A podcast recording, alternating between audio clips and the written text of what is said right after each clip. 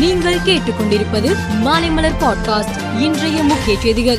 தமிழ்நாடு சட்டப்பேரவை கூட்டத்தொடர் நாளை தொடங்க உள்ளது. இந்த கூட்டத்தொடரில் இரண்டாயிரத்தி இருபத்தி மூன்று இரண்டாயிரத்தி இருபத்தி நான்காம் ஆண்டுக்கான கூடுதல் செலவினங்கள் தொடர்பான மானிய கோரிக்கை தாக்கல் செய்யப்பட உள்ளதாக தகவல் வெளியாகியுள்ளது. காவிரி விவகாரம் தொடர்பாக அனைத்து கட்சி ஆதாரவுடன் சட்டப்பேரவையில் தீர்மானம் நிறைவேற்றவும் தமிழ்நாடு அரசு முடிவு செய்துள்ளது. உலகக்கோப்பை கிரிக்கெட் போட்டியை முன்னிட்டு வேலச்சேரி சிந்தாதிரிப்பேட்டை இடையே இன்று சிறப்பு ரயில் இயக்கப்படுகிறது. வரும் பதிமூன்று பதினெட்டு இருபத்தி மூன்று மற்றும் இருபத்தி ஏழு ஆகிய நாட்களிலும் பயணிகள் சிறப்பு ரயில் இயக்கப்படுகிறது என தெற்கு ரயில்வே தெரிவித்துள்ளது. இதேபோல் இன்றிரவு பனிரெண்டு மணி வரை சேவை நீடிக்கப்பட்டுள்ளதாக மெட்ரோ ரயில் நிர்வாகம் தெரிவித்தது. இஸ்ரேல் ராணுவம் மற்றும் ஹமாஸ் பயங்கரவாத அமைப்பு இடையே போர் துவங்கியுள்ளது. இருதரப்பும் மாறி மாறி ஆக்ரோஷமான தாக்குதலை நடத்தி வருகின்றனர். இஸ்ரேல் நாட்டில் சிக்கி தவிக்கும் இந்தியர்களுக்கு மத்திய அரசு பாதுகாப்பு வழிமுறைகளை அறிவித்தது.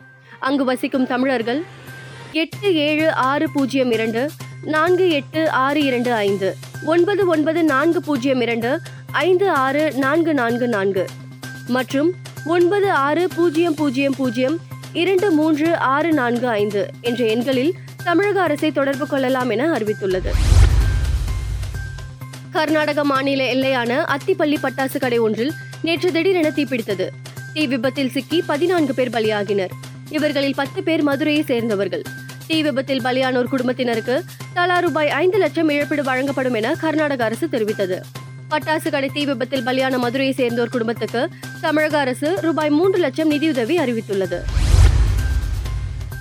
இஸ்ரேல் மீது காசா முனையில் செயல்பட்டு வரும் ஹமாஸ் பாலஸ்தீன் இஸ்லாமிக் ஜிகாத் உள்ளிட்ட ஆயுத குழுக்கள் நேற்று தாக்குதல் நடத்தின.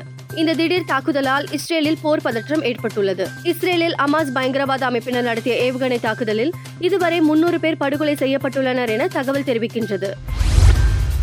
சீனாவில் நடைபெற்ற பத்தொன்பதாவது ஆசிய விளையாட்டில் இருபத்தி எட்டு தங்கம் முப்பத்தி எட்டு வெள்ளி நாற்பத்தி ஒரு வெண்கல பதக்கம் என மொத்தம் நூற்றி ஏழு பதக்கங்களை வென்று போட்டியை இந்தியா நிறைவு செய்துள்ளது. நேற்று ஒரே நாளில் மட்டும் இந்தியா ஆறு தங்கம் நான்கு வெள்ளி இரண்டு வெண்கலம் என பனிரெண்டு பதக்கங்கள் வென்றுள்ளது. முதல் முறையாக நூறு பதக்கங்களை குவித்து இந்தியா புதிய வரலாற்று சாதனையும் படைத்தது. பதிமூன்றாவது உலகக்கோப்பை கிரிக்கெட் போட்டி இந்தியாவின் பத்து நகரங்களில் நடந்து வருகிறது. சென்னை சேப்பாக்கத்தில் இன்று நடைபெறும் ஐந்தாவது லீக் ஆட்டத்தில் தரவரிசையில் முதலிடத்தில் உள்ள இந்திய அணி ஐந்து முறை சாம்பியனான ஆஸ்திரேலியாவை எதிர்கொள்கிறது.